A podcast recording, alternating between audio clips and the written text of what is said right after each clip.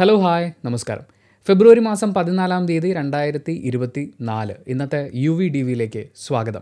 ഇന്ന് Valentine's day ആണ്. ഒരുപാട് പ്രണയം പൂത്തുലയാൻ സാധ്യതയുള്ള ദിവസമാണിത്. അതുപോലെ തന്നെ ഒരുപാട് വൺ സൈഡ് ലവ് ലവ് ഫെയിലിയറായി മാറാൻ സാധ്യതയുള്ള ഒരു ദിവസമാണ് പലരും പ്രപ്പോസ് ചെയ്യാൻ ഈ ദിവസമൊക്കെ തിരഞ്ഞെടുക്കാറുണ്ട്. എന്റെ ഒരു അഭിപ്രായത്തിൽ ഏപ്രിൽ ഒന്നാം തീയതിയാണ് പ്രപ്പോസ് ചെയ്യാൻ ഏറ്റവും പറ്റിയ ദിവസം. ഒരു നോയാണ് കേൾക്കാൻ പോകുന്നത് ഒരു പൊട്ടിത്തെറിയാണ് ഉണ്ടാവാൻ പോകുന്നത് എന്ന് മനസ്സിലായി കഴിഞ്ഞാൽ അപ്പം തന്നെ നമുക്ക് ചിരിച്ച് കളിച്ച് ഹേ ഏപ്രിൽ ഫുൾ എന്ന് പറഞ്ഞിട്ട് തമാശയാക്കി മാറ്റി ആ സൗഹൃദം നിലനിർത്താൻ പറ്റുന്ന ഒരു ദിവസമാണ്. പിന്നെ പ്രണയം ഇല്ല എന്ന് പറയുമ്പോഴേക്കും സൗഹൃദം അടക്കം കട്ട് ചെയ്ത് കളയുക എന്ന് പറയുന്ന ഒരു രീതി ഇപ്പോൾ കമ്പാരിറ്റീവ്ലി കുറവാണെന്ന് തോന്നുന്നു. എനിവേ നമുക്ക് പത്രങ്ങളെ പ്രണയിക്കാം.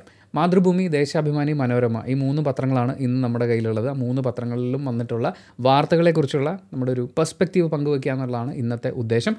ഇന്നത്തെ എല്ലാ പത്രത്തിന്റെയും ഫ്രണ്ട് പേജുകൾ അവർ പരസ്യങ്ങൾക്ക് കൊടുത്തിരിക്കുകയാണ്. മനോരമയും മാതൃഭൂമിയും എഡ്യൂക്കേഷൻ ഇൻസ്റ്റിറ്റ്യൂഷന് കൊടുത്തപ്പോൾ ദേശാഭിമാനി അത് ഐസ്ക്രീമിനാണ് കൊടുത്തിരിക്കുന്നത്. എൻട്രൻസിനെ പ്രണയിച്ചവരുടെ വിജയഗാഥ രണ്ട് പത്രത്തിന്റെ ഫ്രണ്ട് പേജിൽ ഐസ്ക്രീമിനെ പ്രണയിച്ചവർക്കുള്ള ഒരു പ്രണയഗാഥ ദേശാഭിമാനിയുടെ ഫ്രണ്ട് പേജിൽ നമുക്ക് മാതൃഭൂമിയിൽ നിന്ന് ആരംഭിക്കാം. ഏറ്റവും ഫ്രണ്ട് പേജ് അവർ ഫുള്ളായിട്ട് പരസ്യത്തിന് കൊടുത്തിട്ടുണ്ട്. സെക്കൻഡ് പേജ് അതിന്റെ പകുതി ഭാഗവും പരസ്യത്തിന് കൊടുത്തിട്ടുണ്ട്. അതിനുശേഷം തൃപ്പൂണിത്തുറയിലെ സ്ഫോടനവുമായി ബന്ധപ്പെട്ടിട്ട് എന്തൊക്കെ സംഭവിച്ചു എന്നുള്ള കാര്യങ്ങളാണ് അവർ വിശദമായിട്ട് കൊടുത്തിട്ടുള്ളത്. ഒരുപാട് ആക്ടിവിറ്റീസ് അവിടെ നടക്കുന്നുണ്ട്. കാരണം ഇങ്ങനൊരു സ്ഫോടനം നടന്നു. കുറേ ആളുകൾക്ക് അവരുടെ കിടപ്പാടം തന്നെ വലിയൊരു നഷ്ടമാവുന്ന അവസ്ഥയിലേക്ക് എത്തുന്നു. അപ്പോൾ അതിനെ നന്നാക്കി എടുക്കാനും ഒക്കെ വേണ്ടിയിട്ടുള്ള ഒരുപാട് പ്രവർത്തനങ്ങൾ നടക്കുന്നുണ്ട്. കുറേ ആളുകൾക്ക് ഈ വീട് നഷ്ടപ്പെട്ടു എന്നുള്ളത് മാത്രമല്ല ചില ആളുകൾക്ക് കേൾവി ശക്തിയെ ബാധിക്കുന്നത് അടക്കമുള്ള പ്രശ്നങ്ങൾ ഉണ്ടായിട്ടുണ്ട്. ഇനി വരും ദിവസങ്ങളിലും അത് ഉണ്ടാക്കിയിട്ടുള്ള ആഘാതങ്ങളെക്കുറിച്ച് നമ്മൾ കൂടുതൽ കേൾക്കാനിരിക്കുന്നേ ഉള്ളൂ. അപ്പോൾ അതിനെക്കുറിച്ച് ഡീറ്റെയിൽ ആയിട്ടുള്ള ഒരു റൈറ്റപ്പാണ് സെക്കൻഡ് പേജിൽ പകുതിയോളം അവർ കൊടുത്തിരിക്കുന്നത്. ആൻഡ് ഫ്രണ്ട് പേജ് എന്ന് പറയാവുന്ന ആദ്യ ഒരു മെയിൻ പേജ് ഉണ്ടല്ലോ.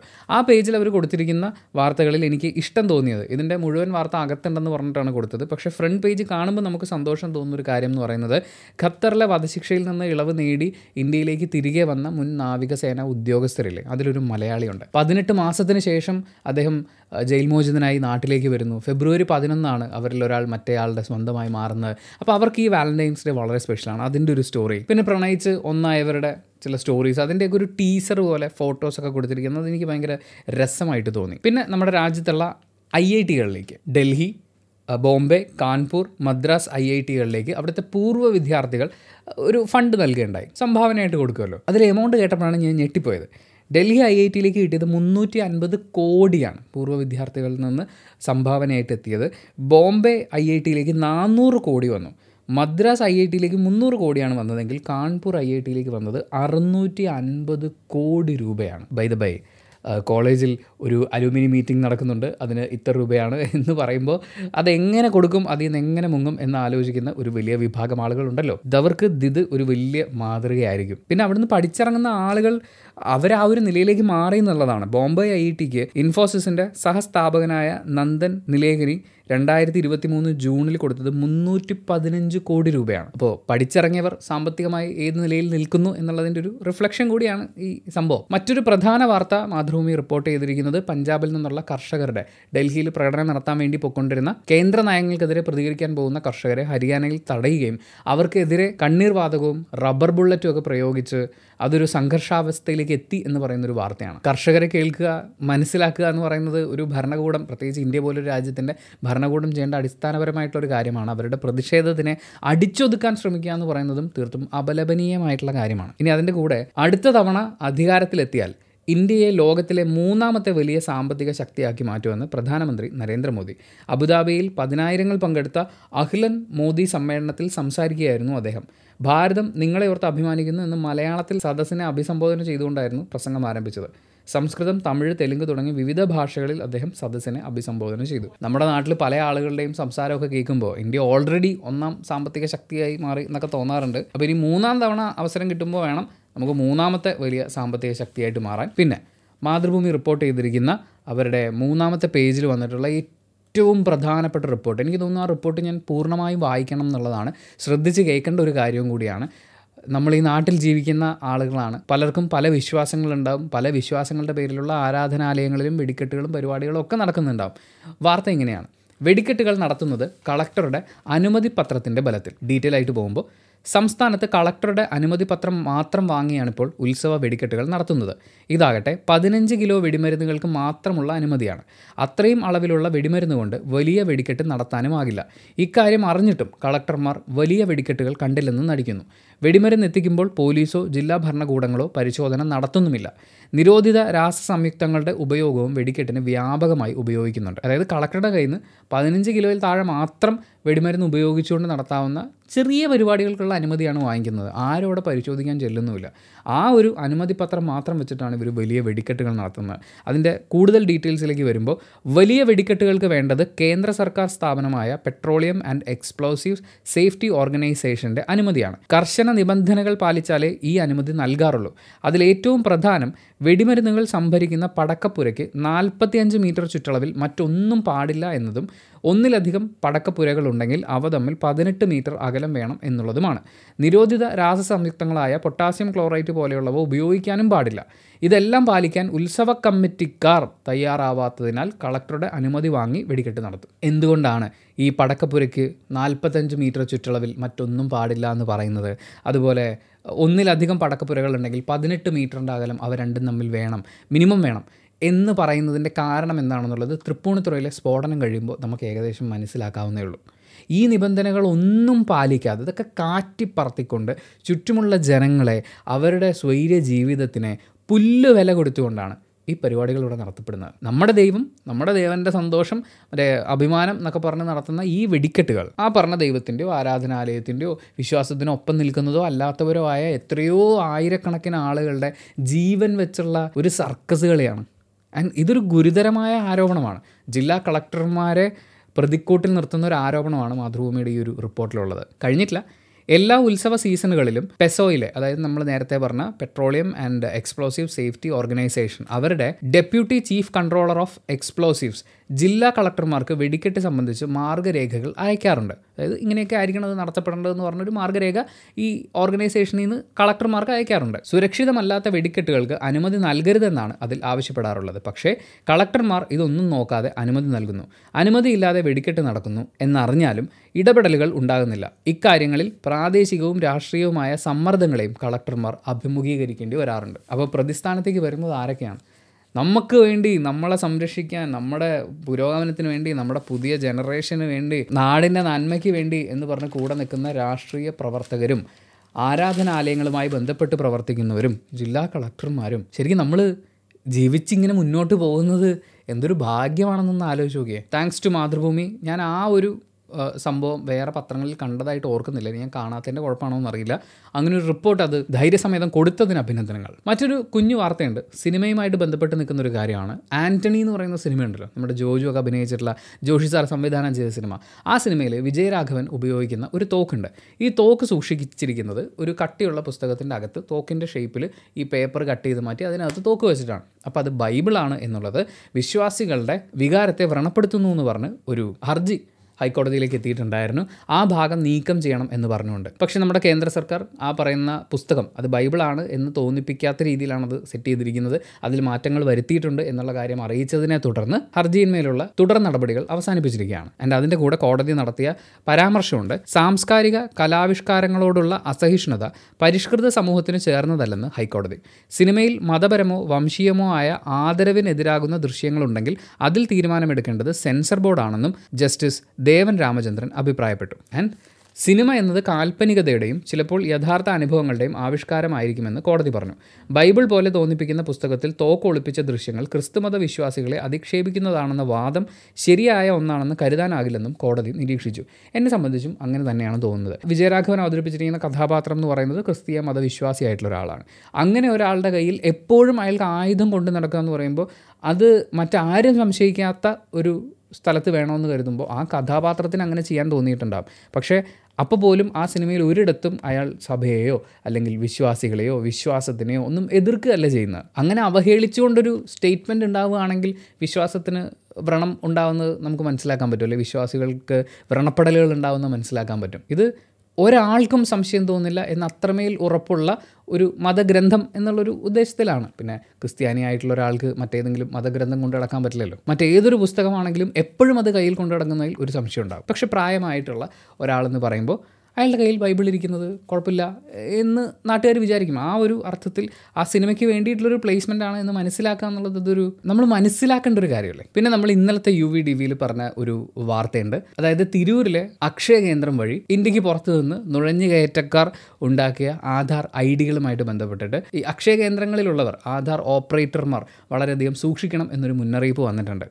ആധാറിന്റെ അഡ്മിനാണ് എന്നൊക്കെ പറഞ്ഞ് ഫോൺ ചെയ്ത് അവരെ പറ്റിച്ച് ആ വഴിയാണ് ഈ ഒരു സോഫ്റ്റ്വെയർ മുഖേനയുള്ള നുഴഞ്ഞുകയറ്റം അവർ സാധ്യമാക്കിയത്. അവർ ചെയ്യുന്ന ആ ജോലിയുടെ ഇമ്പോർട്ടൻസ് എത്രമാത്രമാണെന്ന് അവരുകൂടി മനസ്സിലാക്കുകയും അതിനനുസരിച്ച് പ്രവർത്തിക്കുകയും ചെയ്യണം എന്നുകൂടിയാണ് ഈ ഒരു സംഭവം സൂചിപ്പിക്കുന്നത്. പിന്നെ ഇതിപ്പോൾ നമ്മുടെ നാട്ടിൽ ഒ ടി പി കൊടുക്കരുത് അല്ലെങ്കിൽ അറിയാൻ പാടില്ലാത്ത നമ്പറിൽ നിന്ന് വരുന്ന അല്ലെങ്കിൽ പ്രൊഫൈലുകളിൽ നിന്ന് വരുന്ന ലിങ്കുകൾ ക്ലിക്ക് ചെയ്യരുത് എന്നൊക്കെ എത്ര പറഞ്ഞു കഴിഞ്ഞാലും ആൾക്കാർ അതൊക്കെ ക്ലിക്ക് ചെയ്യാനും ഒ ടി പി കൊടുക്കാനും ഒക്കെ സാധ്യതയുണ്ട്. കാര്യം അപ്പുറത്തെ സൈഡിൽ നിന്ന് അത്രയും വിശ്വസനീയമായ രീതിയിലായിരിക്കും അവർ ബിഹേവ് ചെയ്യുന്നുണ്ടാവുക. പക്ഷേ സൂക്ഷിക്കണം. മറ്റൊരു വാർത്ത കടേശി വ്യവസായി കാക്കമുട്ടയെ തുടങ്ങിയിട്ടുള്ള സിനിമകളിലൂടെ പ്രശസ്തനായ സംവിധായകൻ മണികണ്ഠൻ. അദ്ദേഹത്തിന് ദേശീയ പുരസ്കാരം കിട്ടിയപ്പം കൂടെ കിട്ടുന്ന മെഡലില്ലേ അത് നഷ്ടപ്പെട്ടിട്ടുണ്ടായിരുന്നു. നഷ്ടപ്പെട്ടതെന്ന് പറഞ്ഞാൽ മോഷ്ടിക്കപ്പെട്ടിട്ടുണ്ടായിരുന്നു. കള്ളം കയറി അടിച്ചുകൊണ്ട് പോയതാണ്. അങ്ങനെ അതിന്റെ അന്വേഷണമൊക്കെ നടക്കുന്നതിനിടയ്ക്ക് വീടിന്റെ മതിലിൽ നിന്ന് തന്നെ ഒരു പ്ലാസ്റ്റിക് കവറിൽ ഇട്ട നിലയിൽ ഇവർക്ക് ഈ മെഡൽ കിട്ടി. എന്നിട്ട് അതിന്റെ കൂടെ ഒരു കുറിപ്പ് വെച്ചിട്ടുണ്ടായിരുന്നു. ഞങ്ങളോട് ക്ഷമിക്കണം താങ്കളുടെ അധ്വാനത്തിന്റെ ഫലം താങ്കൾക്കുള്ളതാണ് എന്നാണ് ആ കുറിപ്പിലുണ്ടായിരുന്നത്. നല്ല കള്ളനാട്ടോ. കഷ്ടപ്പെട്ട് ദേശീയ പുരസ്കാരമൊക്കെ കിട്ടിയിട്ടുള്ള ഒരാളല്ലേ. അപ്പോൾ പിന്നെ അയാളുടെ പുരസ്കാരം തിരിച്ചു കൊടുത്തേക്കാം എന്ന് പറയുന്ന ഒരു നല്ല മനസ്സാണ്. പക്ഷേ ഞാൻ ആലോചിക്കുന്നത് അത് സിനിമാക്കാരോട് മാത്രം പാർഷ്യാലിറ്റി കാണിക്കുന്ന ഒരു നല്ല മനസ്സല്ലേ എന്നുള്ളതാണ്. കാരണം നമ്മളൊക്കെ വീട്ടിൽ സൂക്ഷിച്ചിരിക്കുന്ന പണവും സ്വർണവും ഒക്കെ നമ്മൾ കഷ്ടപ്പെട്ട് അധ്വാനിച്ച് തന്നെ ഉണ്ടാക്കുന്നതാണല്ലോ. അത് മാത്രമല്ല ഈ പുരസ്കാരം മാത്രം തിരിച്ചു കൊടുക്കുന്ന പ്രത്യേകതരം ഒരു കള്ളനാണെന്ന് തോന്നുന്നു. കാര്യം പുരസ്കാരം പോയി കഴിഞ്ഞ് കഴിഞ്ഞാൽ ഈ സ്വർണവും പൈസയും പോകുന്നതിനേക്കാൾ കൂടുതൽ അതൊരു പെയിനാണല്ലോ അതിന്റെ ഭാഗമായിട്ട് അന്വേഷിച്ച് വരണ്ടെന്നൊക്കെ വിചാരിച്ചിട്ടായിരിക്കും. കാരണം ഏകദേശം പതിനഞ്ച് പവൻ സ്വർണാഭരണങ്ങളും ഒരു ലക്ഷം രൂപയും പിന്നെ ഈ മെഡലുമാണ് പോയത്. ഈ പണവും സ്വർണമൊന്നും തിരിച്ചു കൊടുത്തിട്ടില്ല. മെഡൽ മാത്രമേ തിരിച്ചു കൊടുത്തിട്ടുള്ളൂ. അതിപ്പോൾ മറച്ചു വെക്കാൻ പറ്റില്ല എന്ന് കള്ളന് ബോധ്യവും കൂടി ഉള്ളതുകൊണ്ടായിരിക്കാം എന്തായാലും പെട്ടെന്ന് കേൾക്കുമ്പോൾ നമുക്ക് നന്മ നിറഞ്ഞ കള്ളൻ എന്ന് തോന്നുമെങ്കിലും അവൻ പഠിച്ച കള്ളനാണ് എന്നാണ് എനിക്ക് ഫീൽ ചെയ്യുന്നത്. പിന്നെ എനിക്ക് വളരെ രസം തോന്നിയ വളരെ ഇൻട്രസ്റ്റിംഗ് ആയിട്ട് തോന്നിയ ഭയങ്കര സന്തോഷം തോന്നിയ ഒരു വാർത്തയുണ്ട്. ആ വാർത്ത എങ്ങനെയാണെന്ന് വെച്ച് കഴിഞ്ഞാൽ ആദിവാസികൾ മണ്ണ് കുഴച്ച് ഭിത്തി ഉണ്ടാക്കി വൈക്കോലും ഓലയും മേഞ്ഞ് പണിതിരുന്ന വീടുകൾ ഒരു ആധുനിക വീടിന് പ്രചോദനമായ കാഴ്ച. അതായത് ആദിവാസികൾ വീടുണ്ടാക്കുന്ന രീതി ഉണ്ടല്ലോ മണ്ണൊക്കെ കുഴച്ചിട്ടുള്ള ആ രീതി. ആ രീതിയിൽ തന്നെ വീട് എന്തുകൊണ്ട് എനിക്ക് ഉണ്ടാക്കിക്കൂടാ എന്നുള്ള ഒരാളുടെ ചിന്തയുടെ പുറത്തുണ്ടാകുന്ന വീടാണ്. പുള്ളി പരീക്ഷിക്കാൻ വേണ്ടി ഒരു മുറി ഈ പറഞ്ഞ രീതിയിൽ നിർമ്മിച്ചു നോക്കി. സംഭവം സക്സസ് ആണ്. അതുകൊണ്ട് രണ്ടായിരത്തി ഇരുന്നൂറ് സ്ക്വയർ ഫീറ്റിന്റെ വീട് പണി പുള്ളി തുടങ്ങിയിരിക്കുകയാണ്. സംഭവം പ്രകൃതിയോട് ഇണങ്ങുന്ന വീടാണ്. മണ്ണ് കുഴച്ചൊക്കെ ഉണ്ടാക്കുന്നതുകൊണ്ട് വീടിന്റെ അകത്ത് എപ്പോഴും നല്ല തണുപ്പും ഉണ്ടാകും കാര്യം ആദ്യം പുള്ളി സാധാരണ പോലെ വീട് പണിയാനാണ് പ്ലാൻ ചെയ്തത്. അതിന്റെ അടിത്തറയൊക്കെ പാകി അങ്ങനെ ഇരിക്കുമ്പോഴാണ് കോവിഡ് വന്നത്. അതിനുശേഷം ആദിവാസികൾ വീടുണ്ടാക്കുന്നത് പോലെ വീടുണ്ടാക്കാവുന്നൊരു ആശയത്തിലേക്ക് പുള്ളി വരുന്നു. അങ്ങനെ അട്ടപ്പാടി ആദിവാസി ഊരുകളിൽ വീട് നിർമ്മിച്ച് പരിചയമുള്ള പന്ത്രണ്ടോളം പണിക്കാരെ ഉൾപ്പെടുത്തിക്കൊണ്ട് പുള്ളി വീട് പണി അങ്ങോട്ട് സ്റ്റാർട്ട് ചെയ്തു. ഇതുവരെ പതിനാറ് ലക്ഷം രൂപയാണ് അദ്ദേഹത്തിന് ചിലവായത്. മൊത്തം നാൽപ്പത് ലക്ഷം രൂപയാണ് വീട് പണിയാൻ വേണ്ടിയിട്ട് അവർ ചിലവ് കാൽക്കുലേറ്റ് ചെയ്യുന്നത്. സി രണ്ടായിരത്തി ഇരുന്നൂറ് സ്ക്വയർ ഫീറ്റിനാണ് നാൽപ്പത് ലക്ഷം രൂപ എന്ന് ആലോചിക്കണം. അതും ഇതിൽ ഈ നിർമ്മാണ ചെലവ് എന്ന് പറയുന്നതിനേക്കാൾ കൂടുതൽ എക്സ്പെൻസ് വന്നിട്ടുള്ളത് തൊഴിലാളികളുടെ ശമ്പളമാണ്. അതായത് വളരെ സസ്റ്റൈനബിളായ പ്രകൃതിയോട് ഇണങ്ങി ജീവിക്കാവുന്ന ഒരു വീട് നമുക്ക് കിട്ടുന്നു. തൊഴിലാളികൾക്ക് നല്ല ശമ്പളം കൊടുക്കാൻ പറ്റുന്നു. എല്ലാം കൊണ്ട് എനിക്കതൊരു വളരെ പോസിറ്റീവായിട്ടുള്ള പരിപാടിയായിട്ടാണ് തോന്നിയത്. കാരണം പല വീട് പണികളെക്കുറിച്ചും പലരും ഒക്കെ ഡിസ്കസ് ചെയ്യുമ്പോൾ ഒക്കെ കേട്ടിട്ടുള്ളൊരു കാര്യം എന്ന് വെച്ച് കഴിഞ്ഞാൽ വീട് പണിയുടെ ചിലവ് ഭയങ്കര കൂടുതലാണ് അതുകൊണ്ട് കുറഞ്ഞ പണിക്ക് പണിയെടുക്കുന്ന പണിക്കാരെ കിട്ടുക എന്നൊക്കെ പറയുന്ന പോലത്തെ ഡയലോഗുകളൊക്കെ കേട്ടിട്ടുണ്ട്. പക്ഷേ ഇവിടെ അതിന്റെ നേരെ ഓപ്പോസിറ്റ് സംഭവിക്കുന്നു. ആ വീട് പണിയൊക്കെ കഴിഞ്ഞതിന് ശേഷം എനിക്ക് വീട് കാണണമെന്ന് വലിയ ആഗ്രഹമുണ്ട്. നല്ല വീടായിരിക്കട്ടെ. ആൻഡ് ഈ നല്ല ആശയത്തിനൊപ്പം മുന്നോട്ട് പോകുമ്പോൾ കാര്യങ്ങൾ നന്നായി നടക്കട്ടെ എന്നൊരു ആശംസ അങ്ങോട്ട് തരികയാണ്. മുപ്പത് കൊല്ലമായി ദുബായിൽ നിർമ്മാണ മേഖലയിൽ ജോലി ചെയ്യുന്ന എം ബി എക്കാരനായ ജോട്ടി കുറ്റിക്കാട് സ്വദേശിയാണ്. നിർമ്മാണ മേഖലയിൽ എക്സ്പീരിയൻസും കൂടിയുള്ള ഒരാളെന്ന് പറയുമ്പോൾ പുള്ളി ഒന്നും കാണാതെ ഇതിനെ ഇറങ്ങി തിരിക്കില്ലല്ലോ ഇതൊരു മാതൃകയാവട്ടെ. അവിടെ നമ്മൾ ദേശാഭിമാനിയിലേക്ക് വരുമ്പോൾ ചൂടുകാലമാണ് ചൂട് കൂടിക്കൂടി വന്നുകൊണ്ടിരിക്കുകയാണ്. അപ്പോൾ ഈ വേനൽക്കാലത്ത് തീപിടുത്തം ഉണ്ടാവുക എന്ന് പറയുന്നത് നമ്മൾ കോമൺ ആയിട്ട് കേൾക്കുന്ന കാണുന്ന ഒരു വാർത്തയാണ്. അപ്പോൾ അത് കണക്കിലെടുത്തുകൊണ്ട് മുൻകരുതലുകൾ സ്വീകരിക്കണമെന്ന് കളക്ടറുടെ ഒരു നിർദ്ദേശം വന്നിട്ടുണ്ട്. മാർക്കറ്റുകൾ ഗോഡൗൺ കെട്ടിടങ്ങൾ മാലിന്യ ശേഖരണ കേന്ദ്രങ്ങൾ തുടങ്ങിയവയിൽ തീപിടുത്ത സാധ്യത ഏറെയാണ്. ഈ പറഞ്ഞ സ്ഥലങ്ങളിൽ ജില്ലാ അഗ്നിരക്ഷാ സേനാ വിഭാഗം തദ്ദേശ ഭരണ സ്ഥാപനങ്ങളുടെ സഹായത്തോടുകൂടി ഫയർ ഓഡിറ്റ് നടത്തി സുരക്ഷാ മുൻകരുതലുകൾ സ്വീകരിക്കണം എന്ന് പറഞ്ഞിട്ടുണ്ട്. സ്ഥാപനങ്ങൾ ചെയ്യേണ്ടതാണ്. ചെയ്യുമല്ലോ അല്ലേ? ഈ തൃപ്പൂണിത്തുറയിലെ സ്ഫോടനമായിട്ട് ബന്ധപ്പെട്ടിട്ടുള്ള വാർത്തകളൊക്കെ കേൾക്കുമ്പോൾ ഇതൊക്കെ കറക്റ്റായിട്ട് നടക്കുന്നുണ്ടോ എന്ന് പറയുന്നൊരു സംശയം ഏതൊരു സാധാരണക്കാരനും ഉണ്ടാവാൻ സാധ്യതയുള്ളതാണ്. അതുകൊണ്ട് സ്ഥാപനങ്ങൾ വലിയ കെട്ടിടങ്ങൾ അതിന്റെ ഉടമകളാണെങ്കിലും അവിടെ വാടകയ്ക്ക് എടുത്തിട്ടുള്ള മറ്റ് സ്ഥാപനങ്ങളാണെങ്കിലും ഈ ഫയർ സേഫ്റ്റി പരിപാടികളൊക്കെ ഒന്നുകൂടി നന്നായി ക്രോസ് ചെക്ക് ചെയ്യേണ്ടതുണ്ട്. കാര്യം വേനൽക്കാലത്ത് നമ്മൾ ഇതുപോലത്തെ ഒരുപാട് കാര്യങ്ങൾ കാണുന്നതാണ്. ഈ കടകൾക്ക് തീ പിടിക്കുന്നു പിന്നെ പറമ്പിൽ തീപിടുത്തം ഉണ്ടാകുന്നു എന്നൊക്കെ പറയുന്ന പോലെ. അപ്പോൾ അതുകൊണ്ട് ഈ പറമ്പുകൾ പോലെയുള്ള കാര്യങ്ങളുണ്ടെങ്കിൽ അവിടെ ഉണങ്ങി നിൽക്കുന്ന ചെടികളും കാര്യങ്ങളൊക്കെ ഉണ്ടെങ്കിൽ അത് കൃത്യമായിട്ട് തീപിടുത്ത സാധ്യതയൊന്നും ഇല്ലാത്തൊരവസ്ഥയിലേക്ക് എത്തിക്കുന്നത് വളരെ നന്നായിരിക്കും. ഉറപ്പായിട്ടും ഈ വകുപ്പുകളുടെ നേതൃത്വത്തിൽ ഒരു പരിപാടി നടക്കുന്നുണ്ടാവും. പിന്നെ റെസിഡൻസ് അസോസിയേഷനുകളും പിന്നെ നമ്മുടെ കുറേ കൂട്ടായ്മകളൊക്കെ ഉണ്ടാവുമല്ലോ. അങ്ങനെ നിന്നുകൊണ്ട് നമുക്ക് എന്തൊക്കെ ചെയ്യാൻ പറ്റുമോ അതൊക്കെ ചെയ്യുന്നത് വളരെ നല്ലതായിരിക്കും. പിന്നെ മറ്റ് പത്രങ്ങളിലൊന്നും കണ്ടിട്ടില്ലാത്ത ഒരു കാര്യം ദേശാഭിമാനിയുടെ ഫ്രണ്ട് പേജിൽ കണ്ടിട്ടുണ്ടായിരുന്നു. ദി കാരവൻ എന്ന മാഗസിനെ കുറിച്ചുള്ളൊരു വാർത്തയാണ്. മാധ്യമ സ്വാതന്ത്ര്യത്തിന് കൂച്ചു വിലങ്ങിടുന്ന ഐ ടി കരിനിയമം എന്നാണ് ദേശാഭിമാനി വിശേഷിപ്പിച്ചിരിക്കുന്നത്. ഐ ടി നിയമം അനുസരിച്ചുള്ള ആദ്യ നടപടി ദി കാരവൻ മാസികയ്ക്കെതിരെ.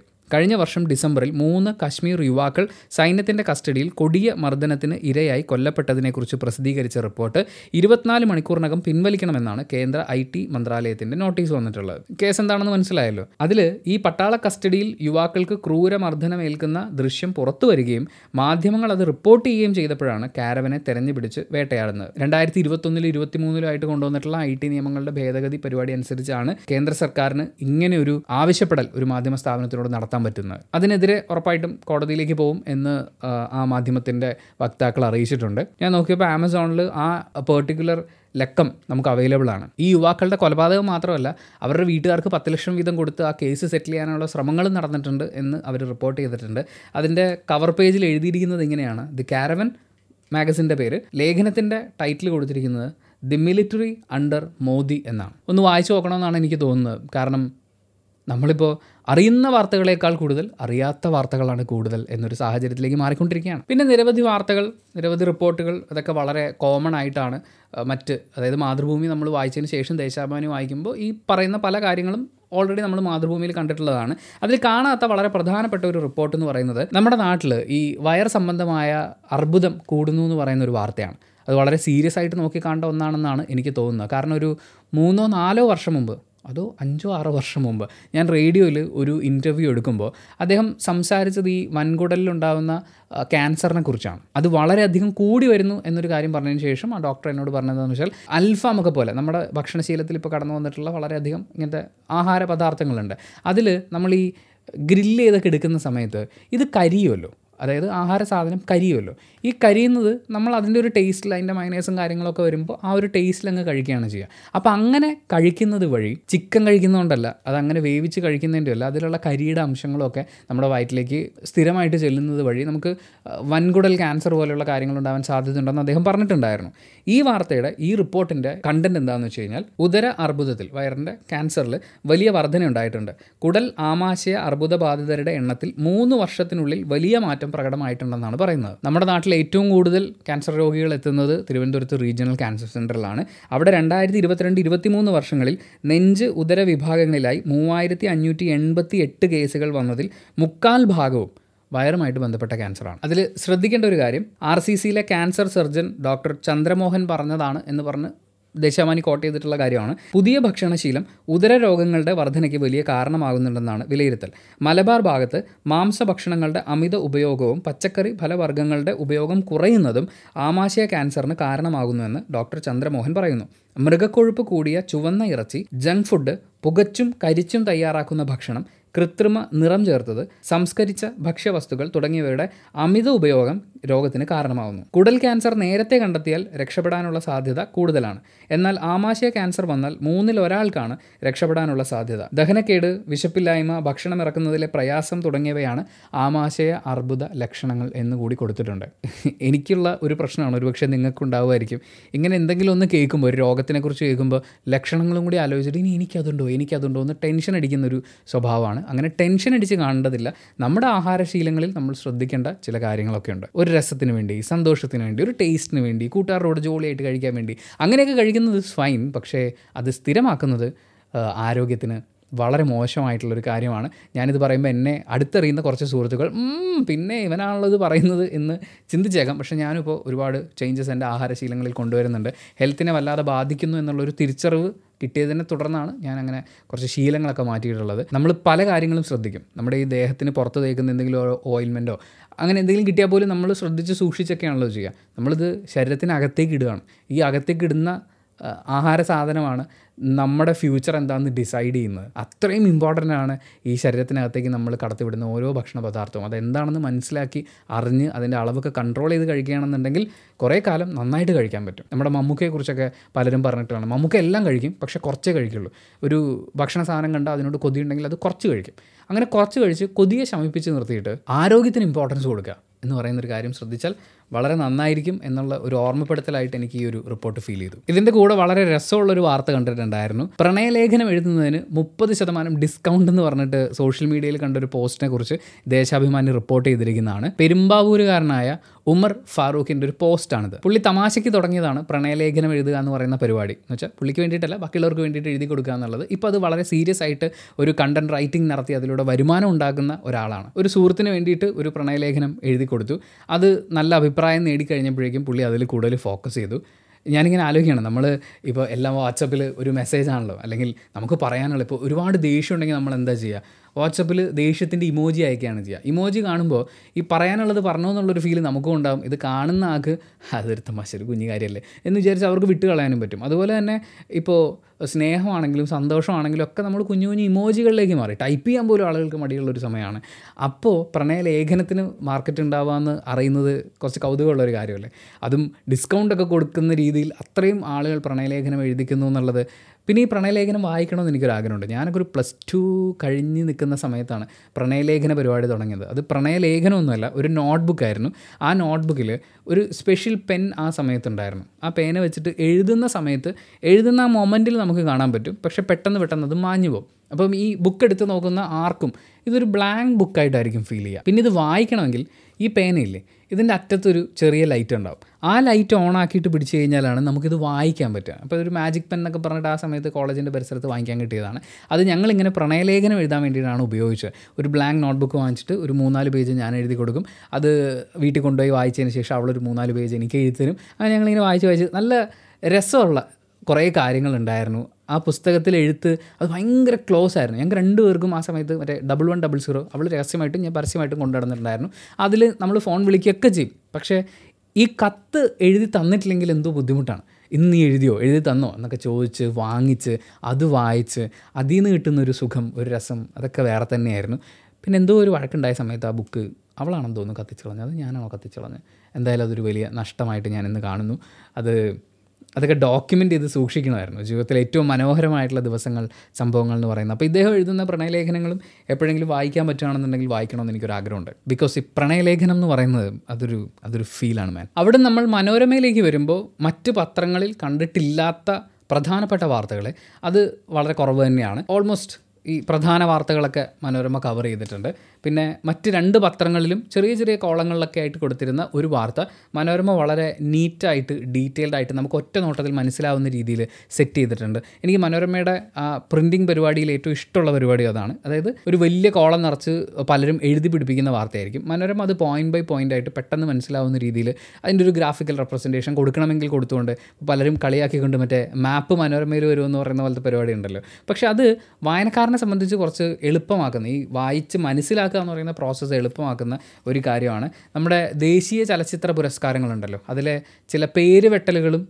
പ്രധാനപ്പെട്ട മാറ്റങ്ങളും മനോരമ ഡീറ്റെയിൽ ആയിട്ട് കൊടുത്തിട്ടുണ്ട്. മറ്റു പത്രങ്ങളിലും ഉണ്ടായിരുന്നു. മനോരമയിലേത് വായിക്കാം എന്നാണ് ഞാൻ വിചാരിച്ചത്. മികച്ച നവാഗത സംവിധായകനുള്ള പുരസ്കാരം. അത് ഇന്ദിരാഗാന്ധിയുടെ പേരിലാണ് ആ പുരസ്കാരം ഉണ്ടായിരുന്നത്. ആ ഇന്ദിരാഗാന്ധി എന്നുള്ള പേര് പുരസ്കാരത്തിൽ നിന്ന് എടുത്ത് മാറ്റി. പിന്നെ മികച്ച ദേശീയോദ്ഗ്രഥനത്തിനുള്ള പുരസ്കാരം കിട്ടുന്നതിന് നർഗീസ് ദത്തിന്റെ പേരിലാണ് ആ അവാർഡ് കൊടുത്തിരുന്നത്. ആ പേരും എടുത്തു മാറ്റി. അങ്ങനെ ഈ രണ്ട് പേരുകാരെ അവാർഡുകളുടെ ലിസ്റ്റിൽ നിന്ന് അല്ലെങ്കിൽ പുരസ്കാരങ്ങളുടെ പേരിൽ നിന്ന് എടുത്തു മാറ്റിയിട്ടുണ്ട്. പിന്നെ പല പുരസ്കാരങ്ങൾക്കും കൊടുക്കുന്ന സമ്മാന തുക കൂട്ടിയിട്ടുണ്ട്. അതുപോലെ ചില അവാർഡുകൾ രണ്ട് അവാർഡുകളൊക്കെ ഒരുമിച്ചാക്കി ഒറ്റ അവാർഡാക്കി അങ്ങനെയൊക്കെ കൊടുക്കുന്നുണ്ട്. പ്രത്യേക ജൂറി പുരസ്കാരം എന്ന് പറയുന്നൊരു പരിപാടി ഇനി ഉണ്ടാവില്ല എന്നുള്ള ഒരു കാര്യം കൂടിയുണ്ട്. മികച്ച ശാസ്ത്ര സിനിമ മികച്ച പ്രൊമോഷണൽ സിനിമ പരിസ്ഥിതി ചിത്രം സാമൂഹ്യ പ്രസക്തിയുള്ളത് തുടങ്ങി പല വിഭാഗ വിഭാഗങ്ങളിലുള്ള അവാർഡുകളെ ഒരുമിച്ചാക്കിയിട്ട് മികച്ച ഡോക്യുമെന്ററി സാമൂഹിക പരിസ്ഥിതി വിഷയം കൈകാര്യം ചെയ്യുന്ന മികച്ച നോൺ ഫീച്ചർ സിനിമ എന്ന് പറഞ്ഞ് അതിന് ആ വിഭാഗങ്ങളെയൊക്കെ ഒരുമിച്ചാക്കിയിട്ടുണ്ട്. വേറെയും ഒരുമിച്ചാക്കൽ പരിപാടികളൊക്കെ ഉണ്ടായിട്ടുണ്ട്. പക്ഷേ ഇന്ദിരാഗാന്ധിയുടെ പേര്